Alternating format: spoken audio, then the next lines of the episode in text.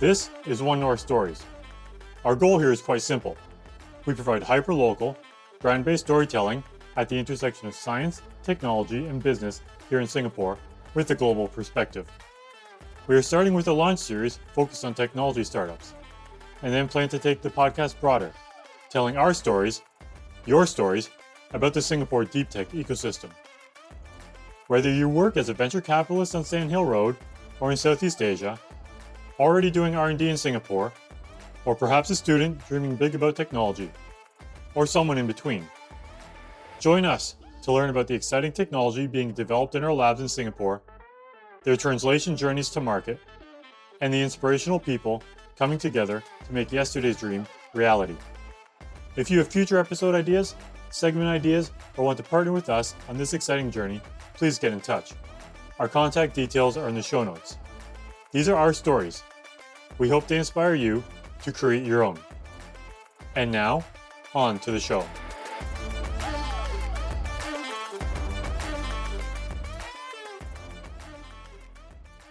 On the skin live more than a trillion bacteria and fungi and mm, viruses that coexist and help to maintain healthy skin.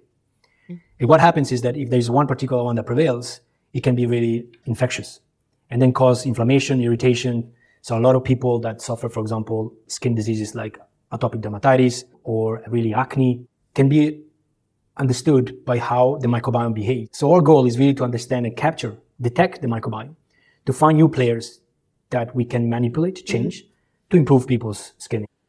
We entered as a cosmetic, working with cosmetic companies, but ultimately we want to enter in the therapeutic aspect. Right. It be sequential as a testing solution for clinical trials, or a scientist that turned entrepreneur that mm-hmm. gave to GIS to give a public speaking about innovation and how to become an entrepreneur.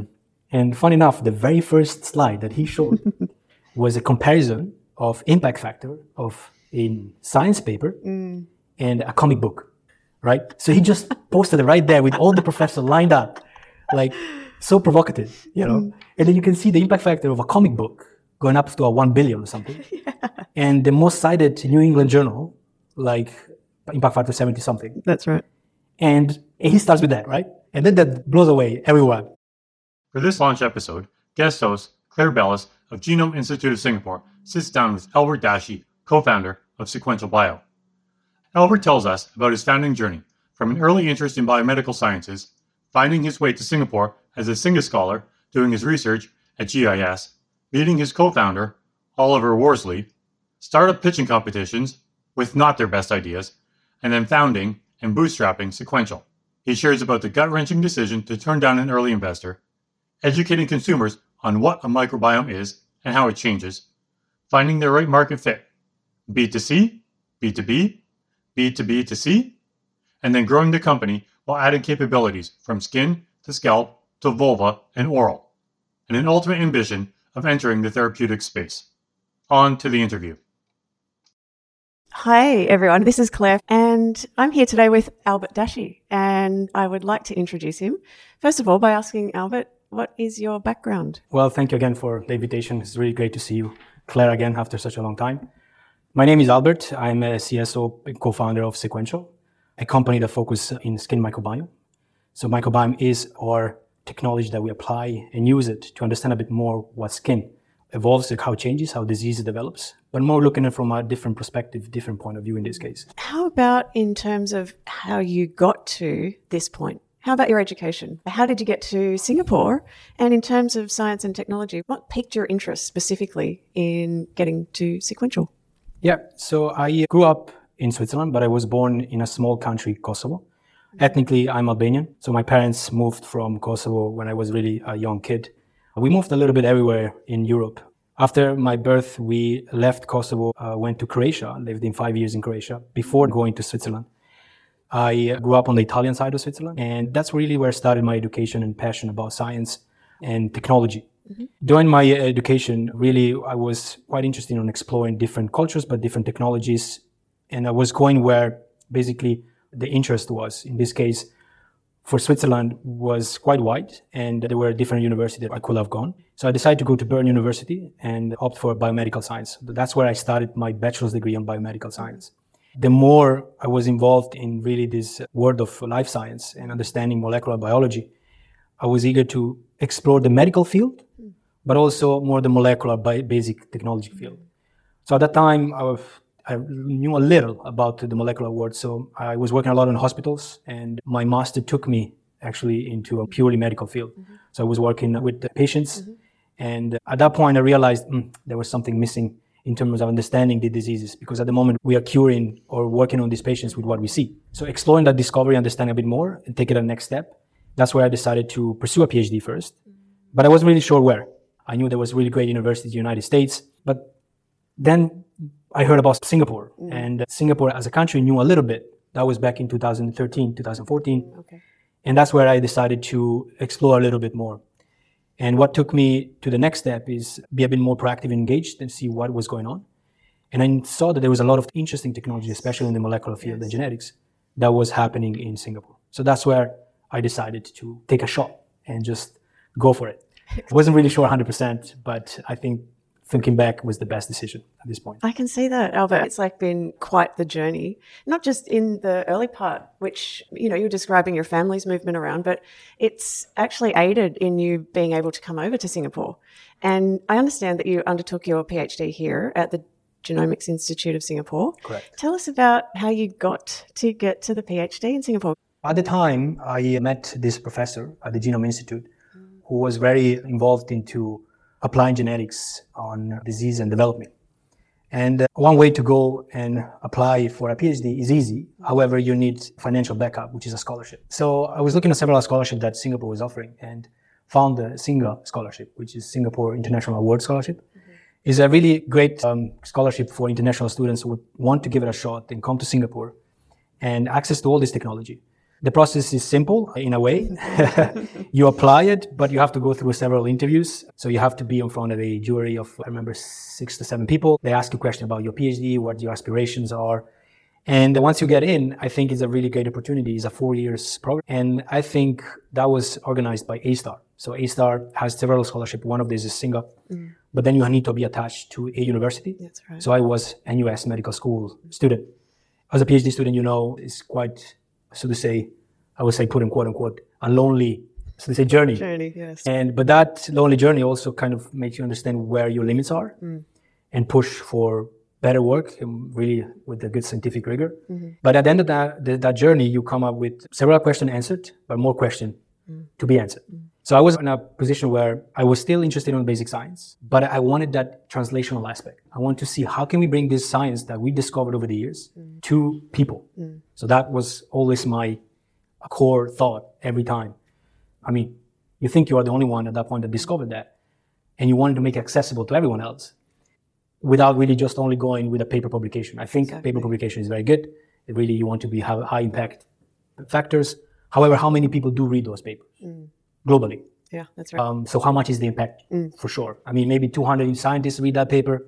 And, and how often it. is it translated into an actual impact for that's also, the community? That's also true. But also might be translated in within 10 to 20 years. Who knows? Mm. But I, I wanted to have it accessible quicker. So with that in mind, really everything started from there and uh, Sequential was born. Mm. You seem like the go-getter. I'm getting this theme of go-getter and teaming up with another go-getter Tell me a little bit about how yes. you and Ollie have established the founders of Sequential. And I just want to invite the listeners in on a little bit of information. Albert and I actually started at the Genome Institute within months of one another. So we've been there at a very similar time, and I've noticed Albert become quite the entrepreneur. I'd like to hear more about how you and co founder Ollie basically started this. And what was the journey? Oliver Worsley, which is the other co founder, at the moment he is working and managing the New York and UK labs that we have. Mm. But Ollie was also a scholar, like I was, from Singa Scholars as well. Ah, yes. So Ollie joined the lab a year before me. At the beginning, Ollie and I were not really much in communication because I was trying to understand how the lab works and how people work. And as I said, PhD is a lonely journey, but setting up a company is really not, it's not that easy to go alone. So you always have to have the best partner, or at least somebody has that you can tag along to help you in different things. Mm. So, company or developing a company or startup, I wouldn't suggest it to go alone. You cannot do it alone mm. anyway. We were both always speaking about how can we do something to translate what we are discovering. And Ollie and I were always meeting up with people, but also going, drinking coffees and discussing about not much science, but the application of science. We had so many ideas. In our mind, it was like, this is cool, this is great. The very serious part that started to become quite an interest of ours is when we first competed in a competition. And that was organized by P&G. Yes, this is the one. I think Yes. this is the one So I'm aiming at. Yes. It's called, it was called back then, I don't know if it's still going on, it's called Yes Competition. Basically, companies like P&G organize this small event and you go to this event and you can speak and interact with different individuals. And part of their program is you set up a small fictitious company, Yes. an idea that can be potentially commercialized, and you develop that idea and develop the business uh, behind. Again, this was an idea that eventually could become true, but at that time was very futuristic, so to say. sure. Yeah. The most important part is that the business was strong. So what companies like P&G wants to kind of educate consumers, but also educate scientists to how to bring this, yeah, how to bring this to the consumer. And then we had this idea of a hair product. Do you remember? I think we spoke. We had this idea of a hair product where you can help people that had hair loss problems. That can be due to normal natural hair loss, but also athletes that you loses their hair loss. And then we have another idea for cancer patient. So that was an idea, very futuristic, and developed the business. And we pitched to P&G. It was a, a six months program. We were meeting between each others after work, mm-hmm. developing the business and do everything that was needed to be done. We had some training. Oh, that's what I was going to ask. If there was any support, Exactly, was- guidance, mentorship, they offered that, did they? They offer us not intensive, but uh, Mm. was I think every two weeks we were meeting with somebody who was part of a particular part of the business. You know, growth of business, consumer understanding, and all this part of the entrepreneurs like Mm. you need to do. Mm-hmm. I mean, the science was strong to a certain point, but we knew little. That's what I was about to ask. Did that add a lot to also where you're going? Did, was it opening your eyes to what the next stages for this process It- is it looking did. like? Yeah. It did open because we were failing in so many things. Oh, wow. like uh, projections on how this will cost, understanding consumers. So some things that actually that part already helped us to understand. well, did you know at the time that you were failing, or was it not until the guidance came up? Until the guidance came. Yeah, right. Because we were so sure that this is really great. Yeah, we were yeah. making money. Basically, in our projection, we were making money. Until we, we spoke to these peoples and they just like throw us, have you think have you thought about this? What are the cost of this? Mm-hmm. Do you see your projection really correctly? Have you really assessed your price point? Or is the cost involved? Have you Mm. consistent logistics? You you know, things that you never even picture or Mm-hmm. think about it. So It sounds like, like for these questions, you guys didn't reflect poorly on it. You saw them as blind spots or gaps that are only going to benefit pitches going forward. Absolutely. I mean, there were so many things that we completely missed. We didn't see it. And uh, although the idea was good and the technology was interesting, that's what stops businesses to go forward. You can have a great idea, but then really stays like a paper published in a really nice journal. And to bring it to that next step is narrow down the focus because we had this great technology. We can do this, we can do that. Oh, wow, we can do what? We can propose these ideas. Yeah. We can propose this business. But the important things, and then that's what I al- always wanted to say to everyone is that when you start a business, really be focused. It doesn't have to be 100% good. Because like on, on a phone on Apple, there's always a new version that comes. Mm, yeah. So just have something that is working, okay, and bring that one to the consumer and have feedback. So things that I was thinking that our technology, when we had that pitch, was really straightforward. This is it. This is going to work. Yes. Yeah. But we never expose it to the consumer. You never expose it to the mm-hmm. business itself. But it turns out we ended up winning that competition. So Tell me we were about not that, bad. this is the most impressive part that you're leaving out because it involved quite the ceremony and quite the journey. We were Share a all little more. surprised. We were all surprised because we were getting all these bad feedbacks. this is not good. This was not really done properly. I don't think this makes sense. You know, all this business feedback. So at the time of the pitch, which was done here in Singapore, we did a really great pitch. That's what I. Mm. Nailed it. Nailed it. Yeah. And uh, we closed, there was other people also pitching. And we thought compared to the other people, I think we are on the same level. Sure, Not too bad. And uh, everything was closed. They were doing the assessment and, you know, soon awarding who was the winner. And in the meantime, while waiting with the order, with the award, the, the person on charge came to us and said like, that was a really great idea, but your business was really bad. Wow. So we didn't win. Then they awarded, and they said like best business plan. Back then we were called Circalis, is the company, the mm, fictitious. I was like, oh, that's strange. Best innovative idea, Circalis. Yeah. best pitch, Circalis. Oh. I was like, so we took all the awards, Yes. okay, And part of that winner was actually having a business trip to the Royal Society in London to pitch the same idea. Boom. I was like, this is such a great surprise, but like, did we do less worse than everyone else? How is that we actually ended up winning this? And that was for me and Ollie really the point where, okay, this is it. I think we, we need to take it to the next level. Yes. Yeah. And when we returned back, I was towards my end of my PhD and Ollie just finished the PhD. And we didn't pitch sequential to P&G because we didn't want them to just, you know, go for it. And so that's where we started putting our thoughts together and then developing something. And GIS was very supportive. There were several programs with uh, this GIS innovation program. That's right. The Innovation Fellow was Innovation the, Fellow. Yes. And that's where Ollie applied for the Innovation Fellow. We got the GIS Innovation Fellow program, and that's where we started building. Those several pitches brought you to the concept of sequential and the skin microbiome. Tell us more what is the skin microbiome? I'm not sure that everyone is going to understand from a very technical perspective, but we all have one. This is Albert's field. What does the technology do in skin microbiome? When we first thought about how can we bring that level of discovery and everything that we learned during our PhDs, was how can we combine and understand human health with combination of your genetics and your environment. But a lot of people put the environment like so many things that can change and alter your epigenetics. Within environment, we have several components, but we spotted as the microbiome a really interesting field to understand how it does impact your health. We thought that skin could be a really good opportunity for us mm. to use the genetics, so you as a person and mm-hmm. your environment. So in this case, we look at the microbiome mm. as two components put together to Yes. get the best understanding of your skin health. The microbiome is a collection of microorganisms that lives in a surface. A lot of people maybe that are tuning in in this podcast know about this gut microbiome. Similar, so to say, principle can be applied on the skin. On the skin live more than a trillion bacteria and fungi and viruses that coexist and help to maintain healthy skin.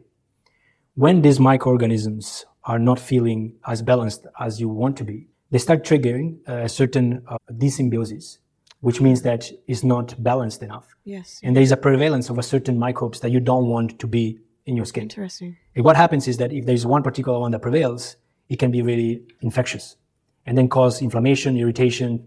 So a lot of people that suffer, for example, skin diseases like atopic dermatitis or really acne can be understood by how the microbiome behaves. So our goal is really to understand and capture, detect the microbiome, to find new players that we can manipulate, mm-hmm. change, to improve people's skin in this case. So that's our somehow core technology in this case. So how we do it? We have developed in-house a simple patch. It's called the sequential patch, Yes. where people, consumers in this case, can apply this patch, which is a mild adhesive property, on your forehead, in this case, or on the skin. You peel it, you insert it in a tube, and you send it back to us. We can collect from that patch all these microorganisms that lives in your skin. And uh, what we do, we go with these sequencing tools that we can pinpoint and find which bacteria are present in your skin and quantify them. Right. Based on the quantification that we see, we look at the average and where your optimal and suboptimal part are and give you actionable insights mm. to improve that microbiome so that you can improve your skin health. So basically, when you see a dysregulation in the mm. microbiome, it's mm. indicative of a particular type of skin condition that then you would feedback to the client on how they might go about regulating or adjusting, equilibrating those microbiome. And I guess this is the IP part of the startup. It's a spin off then from GIS. Mm-hmm. How did you pitch this? As you said it correctly, started everything from GIS. So the very first pitching, serious pitching, was happening in GIS for the GIS Innovation Fellowship. So that's where we actually pitched, I would say more or less in front of a panel of scientists at GIS back then. In order to get the award and get a first fund, so to say capital to develop the technology mm.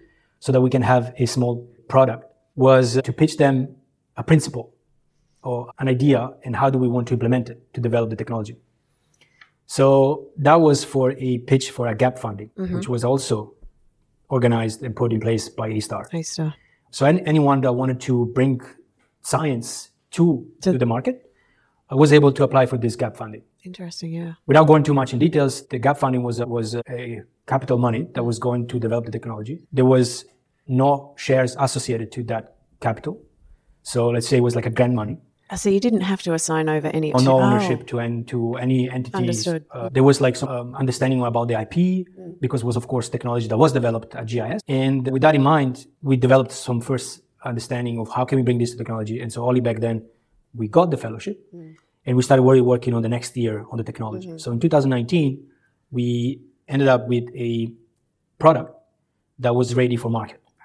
So that was a version one of this kit that allows you to collect the skin microbiome and your genetics. For that point on, for us, how can we bring this to uh, higher sales? Are we going in the right direction? And of course, we needed more investment. Yes. And uh, that journey was really quite tough because at that point I was finished with my PhD. So I was uh, ready to go for the company full time, Okay. but we didn't have any capital. So, tight. Very tight. so there was a little bit of things that we needed to take care until we participated to several events. And one of the events was organized by L'Oreal. Mm. L'Oreal eh, Innovate, Yeah, this is correctly. L'Oreal seem like really the type of company that would be interested in this Exactly. technology. Yes. And then we participated, of course, because there was prize money involved. Naturally. and we needed money desperately. Of course, Ollie and I put our investment as well. Mm. Every investor that comes to you said, like, how much did you put? They all ask you, you know, one skin on the game. they want to know you're all in Yes. before they jump on. Because there's a lot of scientists that have that idea that, yeah, I can do it, but I need investment. But have you put any money? Mm. Like, not really. I have my technology, I have my ideas. I think they would work, but uh, it's not. It's not the way it works. We end up winning that competition, so we had prize money brought back, and that was a really first exposure. Yes. Traction. People were interested. Investors were coming to us, Yeah. and we have a few investors. But then the pandemic hit. Okay. Yes. So I'm talking about end of 2019, and that was that was really difficult time because there was money going into the biotech, and I would say that was an advantage for us. But in Singapore, we had uh, some difficulties to find investors because a lot of investment was going specifically for COVID. COVID, yeah. So because there was so much going on in COVID, Ollie and I, since we had a company, we wanted to use Sequential as you know kind of a distribution or partnership channel for all these companies that are actually working on the COVID. But that was really difficult because we were two men really working on trying to connect with several companies. But it shows the initiative to be able to quickly pivot Yeah. and I guess team up with who's in your ecosystem and how you can leverage there. Yeah, it sounds like there were some challenges Mm-hmm. early that have really set you guys up to accept that there are going to be setbacks, but how to learn from those. Yeah, exactly. And thinking about in the initial stages, uh, I may be wrong here, but was it a business to consumer Mm-hmm. product that you were working on? So there's marketing involved, then there's the advertising, So the challenge was actually finding the right consumer. So it's- it's not about the use of the technology. It's really telling the, is he the right person we need to sell to? So our consumer or market research wasn't intensive enough to look exactly what do consumer want. So I learned, if I think now, I learned really soon that you never ask your consumer what they want, because they don't really know yet. or they will tell you, I want everything. Oh, yeah. You know, there's two options. They don't know what mm. they want, but also they say like, yeah, I want this. Mm. If you ask them, what do you want? Yeah, I want $1 million in my bank account. Can you provide that to them? Mm, You cannot. So there's a specific questions that you need to ask, which we didn't know. Mm. And that came and as a part of really the learning process. And how it happened is that we needed more investment to come in. So during the pandemic it was really hard and we had people coming in, but there's sometimes you need to learn how to say no, although you are desperate for money. There was one investment that came in and they said like, look, we want to give you 200,000 Singapore dollars, which for us back then was like, is- yes. we needed money Definitely. for 20% of the company. Oh, yeah. Tough. Okay. And uh, we had six months of discussion with these people. And I was, okay, this is a very difficult choice. Then we asked one last question to them. Sorry, what you guys can do for us more than just money? So that's what you need to ask investors. Don't only ask capital. They need to ask more than what they can do for you. Mm. Opening channels, opening exactly right. distribution, connecting with all the investors, mm. and all aspects that you need to think on the next step. But because we didn't know that, so we asked them, their response was like, we don't really know well your product. We don't know. And Ollie and I were discussing. I was like, look, man, I don't think, I know we are desperate for money, but Ollie as well was saying, I remember correctly, said, I don't think we can, no, we cannot go ahead. And uh, bootstrapping, again, bringing the capital. So Ollie was bringing his money as well. So we, we started using our savings, mm. also asking people, you know, families, I asked, I can say it, I asked families for, for money. And luckily in 2021, after pitching to several investors, we got one investor, SOSV from United States. Mm. It's a big investment company, but they have this small acceleration program. what is an acceleration program is actually a really good platform for startups. They give you a bit of capital, but they can accelerate your business very quick. So that's why I called accelerator. need, yes. Okay. So they came with the very first quarter of a million, and they accepted our intake that cohort in 2021. We had to go to the US for four months to, you know, apply and finish the program. And at the end of that program, you have a demo day where you pitch to many investors. These are VCs. These are VCs. Okay. VCs, angels, mm. whatever are, they come into this room. Again, virtual room back then because we were still mm. under COVID. And that helped us really a lot to understand how your product to narrow down. So that's why our B2C model added on to a B2B model. So business to business was starting to becoming a mode of revenue for us, mm. capital coming in. So the way we did it is using our technology to help cosmetics and clinics to test their own products line that they have Okay. because there are products that can affect your skin microbiome and they change your skin microbiome to certain levels but they didn't have the technology to capture that change Right. so we were You were that the- technology, we were that link. technology that helped them to understand a bit more Albert, how the who linked you up with the clients in terms of the B2B? Where so did that initially it was an organic kind of transition because we were pitching to all these, These VCs, VCs yeah. Mm. but also these competitions, conferences. We were going to conferences, and that was really organic. And there was a lot of going on the skin microbiome in the cosmetic industry. Especially now, there is a lot. Definitely of now. Mm. information, and people are really looking at how can we develop product that are microbiome centric. But a lot of testing on the microbiome was done in vitro. You're familiar with the in vitro system, growing tissue in a, in a dish and then testing in a dish. But the in vivo model was mi- missing. Let the listeners know what the in vivo model. So model in vivo is. model and in vitro model, two different things. So an in vivo model is basically done on real people or in a real living organism. Okay. But in this case, we were done in human. Mm-hmm. Basically, we use our patch to collect the skin microbiome, test before, after a product was used, and see the changes over a time. Yes. An in vitro system is actually when it's done in a lab in a dish. You basically grow stuff in a dish, Mm-hmm. you leave it there. But the problem is that you're missing the full human system. What's the benefit of doing it in the lab versus the in vitro version? For the in vitro in, versus the in vivo model, Yes, in place of the actual human patient client, what's the benefit of the cell culture?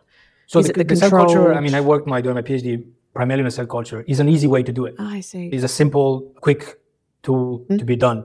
And but the, the somehow the disadvantage is that you don't have the full understanding, because in a culture you can grow a certain level of bacteria, That's it, the control environment. control environment plus how many bacteria you can actually or fungi you can actually grow in a dish hmm. at the same time. yes. Whereas in your skin, they're all living Yes. there and they're coexisting for a reason. So we just need to find the right tool to collect it to be mm. as accurate as possible to see what is happening in your skin. And also, in the regulatory point of view, companies are being somehow asked to have a bit more in vivo data to substantiate their product or their claims. Like in the pharmaceutical industry, you need more rigorous data to show that it's in vivo. Absolutely. working. I mean, you can start from an in vitro system. That's where your discovery is. Then you go down to the, your clinical studies where actually The translation. the translation happens. Same thing is consumer and cosmetics are going in the same direction. Mm. It's not as tight as clinical study, but it's going in that direction. And a lot of companies are being asked as well, exactly what does it mean microbiome friendly? So what is a product is microbiome friendly? You want a product that doesn't switch or shift your microbiome too much because it's your nat- it's a natural habitat that, that is Mm-hmm. Exactly. happening. Yeah. So cosmetic companies don't know how to answer that question. So they come to us You're like one of the disruptors, I would say, or first movers in this particular market. So in Singapore, if we transition to how the company is now progressing here, can you tell us a little bit about how you've gone about employment? What's your company expanding to mm-hmm. from now and maybe a little bit into the future if you can forecast? Yes, after we finished the IndieBio cohort acceleration program, mm. we got investor coming in, mm. and one of the investors was a Singaporean investor. Was really excited about the technology, and they invested us early on during the seed round. So basically, we got our seed round, and that's where we started employing people. We still had to have a presence in the United States because a lot of clients that we work in it was in the United States, but more and more we were getting clients from Southeast Asia and Singapore. And our lab, uh, which is located at A-Star Central at this point, were really a good place in central lab so that we can be connected with several companies around Singapore. And we started hiring uh, technicians. Our first hires were primarily focused on the process of the samples that we were receiving. So this would be a lab based. It's a lab-based technology Got where you. Mm. the samples needs to come to our lab. We still need to go through a process of extraction. What means that? What does it mean is that basically when this patch come to our lab, we need to understand what is the composition of the bacteria that Mm-hmm. is in your skin. In order to do that, you need to take out their DNA. Okay, so without too much details, what the DNA component is really telling you is how many bacteria or different bacteria This you is have how in you your skin. quantify the Exactly. bacteria. Each Yes. bacteria has different DNA's sequence. sequences. Yes, yes. And these sequences can be targeted. And once you know how to target them, Mm. then you can quantify them in a percentage way. And then you show the consumer this is your percentage of this bacteria, for example. Yes. C. acne is one of bacteria, it's called Cutibacterium. And it tells you, okay, you have much of this bacteria, we need to lower a bit of level mm-hmm. and we can give you these suggestions to do what to do. And that's where we started hiring more people and we have great team. We the hiring process was really facilitated as well from Singapore government. Oh, so, yeah, there's different platforms and opportunities for companies to post a job Yeah. one is called MyCareersFuture, where you have talented people there and you just mm. apply the job position. Mm. So my employee that I have now, we're all hired through through that channel. That's wonderful. And we have a team in US as well. And eh, so our lab is at the J Lab in New York. Mm. Johnson Johnson actually wanted to uh, understand a bit more what we're doing. So he's our client. And because it was our client, they gave us access to part of the lab. Also, we recently got a grant money from United Kingdom. Mm. So we have as well opportunity to open a UK lab. So we have hired people there. We have bioinformaticians. We are now around 13 to 15 people. If we might just pivot over to the partners that you're currently working with, technical collaborations part of that, and also maybe if there's anything that you can touch on in terms of local Southeast Asia mm-hmm. partnerships, and how is that business model progressing or maturing here? Yes. So at the moment, we have five to six Singaporean clients mm. that we work with. And these are all B2B model, or I would mm. say B2B to C model. And let me break it down what that B2B to C is that these clients that we work in, they have clinics and different access to consumers where our kit is used as a channel to reach their consumers. Mm. So we basically sell the kit with a report to them and mm-hmm. they sell it to the consumer. Right. So that's the B2B to C model. Even in Singapore here, we have a company that is highly expert on the skin side. They have cosmetic products, but our capabilities in terms of testing are not only now focused on the skin.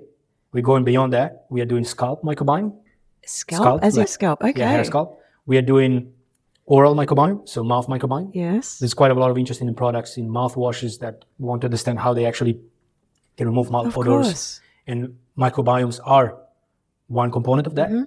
And also women's health, intimate areas, Mm. where has been really kind of a strong interest of us right now because there's a lot of product out there that are accessible, but there's not much understanding for the, so to say, intimate areas or, or in this case, vaginal microbiome for mm-hmm. women to understand a bit how to take care better of their health. It's a very intimate discussion, but because of that, we need to educate a bit more consumers. So a lot of clients that we have now in Singapore, we are mm-hmm. working on intimate areas and testing products on how they improve mm-hmm. uh, women's health that really struggle to sometimes uh, have a normal life. Yeah, well, Albert, on that, congratulations, kudos for bringing up those type of sensitive and sometimes difficult to have conversations. It really opens the door for this type of technology to expand while also educating the population. And yeah, obviously, it's a new area. Thinking about the different aspects that you can apply to skin, starting with oral, scalp. I don't see there being a limit to any part of the human body that this technology can be applied to. Mm-hmm. Yeah, so kudos for going into the sensitive areas, intimate areas as well. It shows that there is very big confidence in your product. Yeah, I mean, there's been a lot of demand on that. And also, without really limiting our work with Singaporean companies, we are offering the same service to several companies in Thailand. So we oh, actually, we having the products sent to Thailand, Australia as well. And we are now speaking to several companies in uh, Korea and in Japan. Oh, I can imagine the Korean market would be very big here. It's very big, but at the same time, very saturated. Oh, It's very saturated in terms of products. You know, everyone is speaking about microbiome product and consumer don't understand what that means. You know, what does it mean a microbiome product? And there's this conversation about pre, post probiotics. People are know what is going on. They are, okay, it's good probiotic. They speak about gut again. Yogurt is good probiotics. yes. You know, all these components, but really breaking it down what those components are and what are the benefits of it is very difficult for the consumer. So you have pre component, which is the food. You have the probiotics, which is the live bacteria. Yes. So they eat that food Yes. and they release proteins and different molecules that mm-hmm. goes into your skin or your mm-hmm. gut or whatever, and those are called postbiotic. Oh, wow. Okay. So these are the three components. So you have the pre, the pro, and the post. So what can you change here to improve your skin's health? Mm-hmm. It's very difficult because one component is like, oh, let's put live bacteria. That's the best part to give uh, consumers the right solution. So if your microbiome is imbalanced, I'll give you what is missing. Yes. Yeah.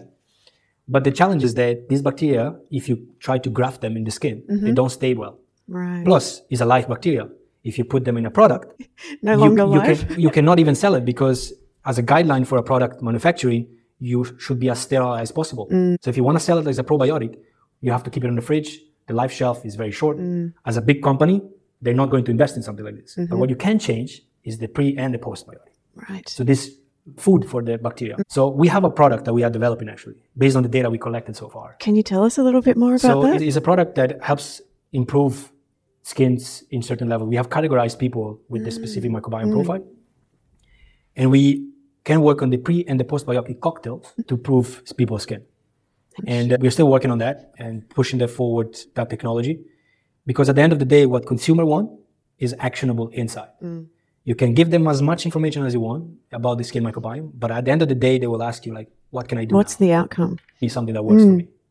And that's why we learn it about the consumer side. That process of, ah, we have a kit, it will give you this, we'll tell you. I mean, I love that part.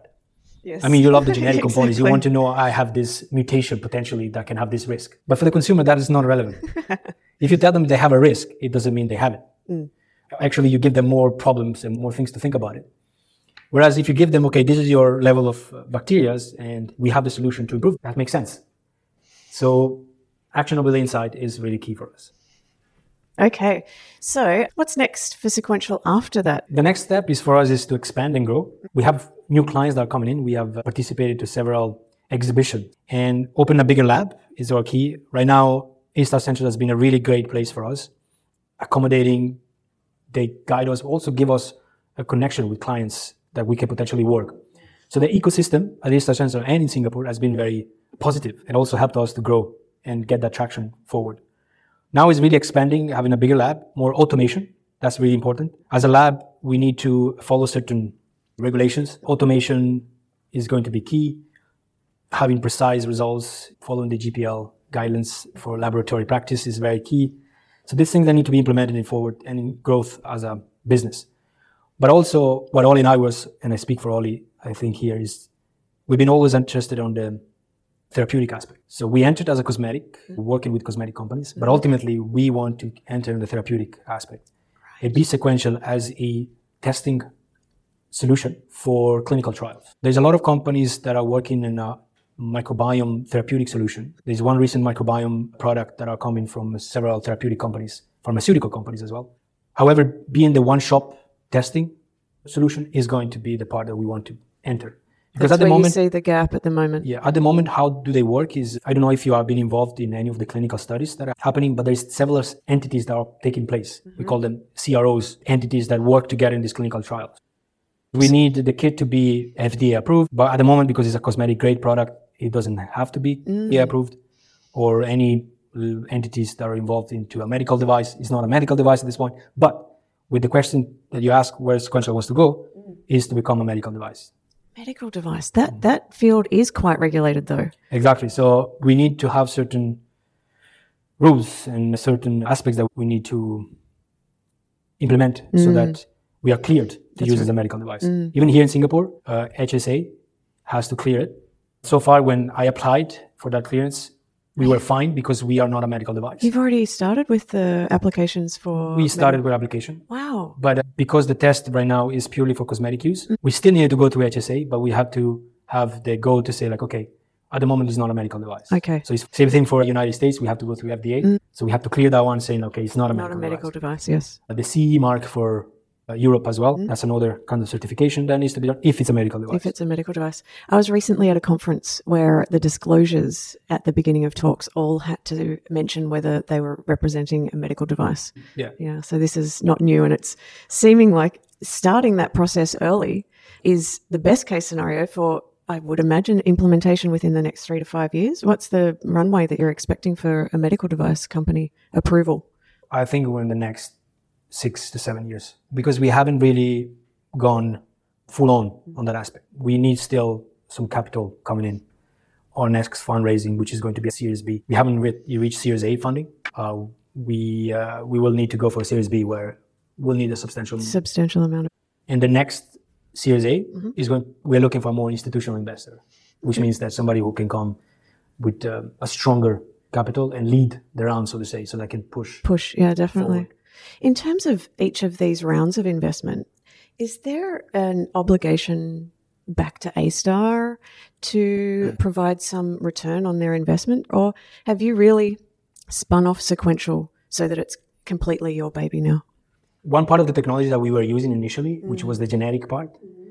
not the microbiome component, but more on the you know DNA part mm. that was mentioned during the gap funding. Yes. That's that's a work that we did with A Star and GIS. So the IP is one within A Star. But as a spin-off from the company itself, there's nothing linked to A Star.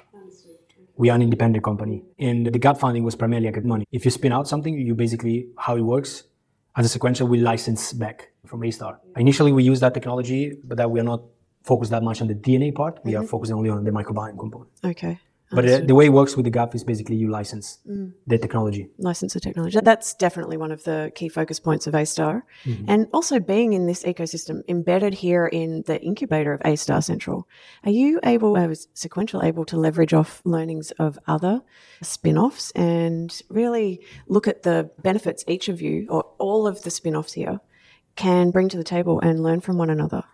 Yeah, I think the startup environment here in Singapore is very exciting. Mm-hmm. A-Star Central is a really good place mm-hmm. because we are not the only startup company there. I would say pre-COVID was a really interesting environment. There was a lot of uh, discussion going on. Nowadays, it's really becoming hard to connect with people because everyone is working from home remotely. Mm-hmm. But there is always that flow of conversation. Very good. and I actually had more connection and contact with potential client through A-Star Central during the COVID pandemic because during the COVID pandemic, you know, the microbiome has started to become really hot. topic. Very hot, yes. And uh, it's interesting enough is that PCR started to become a common word. But for us, PCR is such a long, such an old technology. Yes. But now everyone knows what a PCR is. And uh, everyone wants to understand a bit more about Mm-hmm. health. Health is becoming really a strong topic. Wellness and what do I need to prevention. So those are things that became really a strong driver for us as well. There was that time that all technologies were hot during the COVID, and you guys have really survived. Just a real quick question. So, in terms of yourself, your team, how do you define what success looks like? Ah, that's a really good question. I think uh, growth of yourself is really great success for me. I mean, I think personally, of course, success can be interpreted in different sectors. One will say, like, I want my company to be acquired by a big player in the industry. I want to go public with my company and just really make it big. You don't strike me as that type of entrepreneur, though. Uh, when I started with Sequential and Ollie, Ollie, I was always eager for innovation. Mm, So I think personally, growth of yourself is a great success. And it only can happen if you push I'm going to just wrap up with one last question. I'm going to give you the opportunity to give a specific mention or a plug or just anything that you want to want to talk about in this last few minutes that we have, Albert. Well, I think um, it has been, uh, as an entrepreneur or as a scientist, I would say, uh, it's been really an uh, interesting journey. When I think back when I was in Switzerland, I will never imagine I will be working on my own company and start up a company. That was not something that I thought about initially. I was very science driven. I wanted to work on the technology and discovery. That was it. So you saw yourself being research academia academic, style, yeah. and and I was very very involved in my PhD. I loved it, but when I think back now, I miss it a bit. That work on the lab, because I thought that work in the lab at the PhD was really a rewarding aspect, but it turns out that it's yes rewarding, but even better when you see it, appreciate it, and value it. But the people that really don't know much about science and technology. And uh, I think that's what the core part of an entrepreneur should be an understanding. Okay, you want to bring that science and make it accessible to everyone else. And for entrepreneurs, there's different entrepreneurs. During my IndieBio cohort in New York, you had that guys that really started with a business and somebody who added the idea and they combined forces. Ours was a bit of a different. So we were scientists first, then became entrepreneur later. And uh, sometimes it's very difficult to go this route. You try to keep perfect. You want to be perfect. So something I learned that you cannot be perfect. You've got to let that go a little You bit. gotta let it go. You have to let it go. There's never going to be something that you think it will work. To be honest, Albert, looking at your journey, both you and Ollie, I think you're setting the blueprint for how scientists might need to be thinking for the future in terms of discovery to translation and including that ecosystem of business mm. involved. And it's the bigger picture. So you're able to illustrate how is this bench side research going to change people's lives? It reminds me of, I don't know if you were in that GIS talk sometimes back. I remember we were sitting on the back. Mm. I'm not sure if you were there, but on the front, you had all the professors mm-hmm. lined up.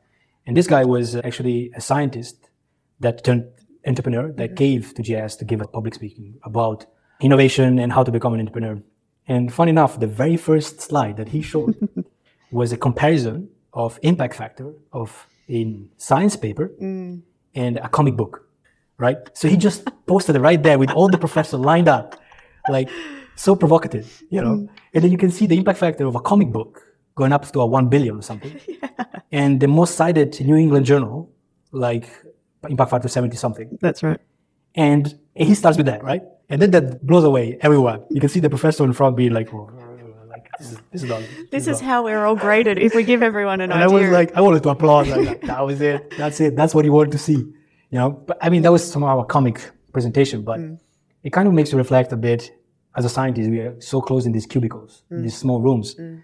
We see this world, but we so are blinded to mm, what was going the- on and trying to bring that. We had so many roadblocks, roadblocks as, as entrepreneurs. Many things did not work, mm. especially bringing that to the consumer side. It was very challenging. This has been a fantastic sharing session, Albert. Where can people find you? How can they get in contact? My LinkedIn is very straightforward. I'm very active on LinkedIn, so Good. just look for Albert Dashi. Mm. And of course, our website, sequentialskin.com and sequential.bio. These are the two websites. Yes. And of course, if you want to come and just grab a coffee, we are at Block 79 Ayer Rajah Crescent One North. and One North, right just across the road of One North MRT. Be happy to chat, discuss about anything you want to discuss skin microbiome, non skin microbiome. Mm. I hope in some years' time we can come back and revisit this discussion, see where you're at, you guys, Ollie, the whole team. Well, thank you very much again for this great discussion. Thank you, Albert. And with that, thanks for listening. Please hit like and subscribe wherever you are getting your podcasts. Thanks for joining us for our launch series, and be sure to look out for future episodes as we explore the intersection of science, technology, and business in the growing Singapore deep tech scene together.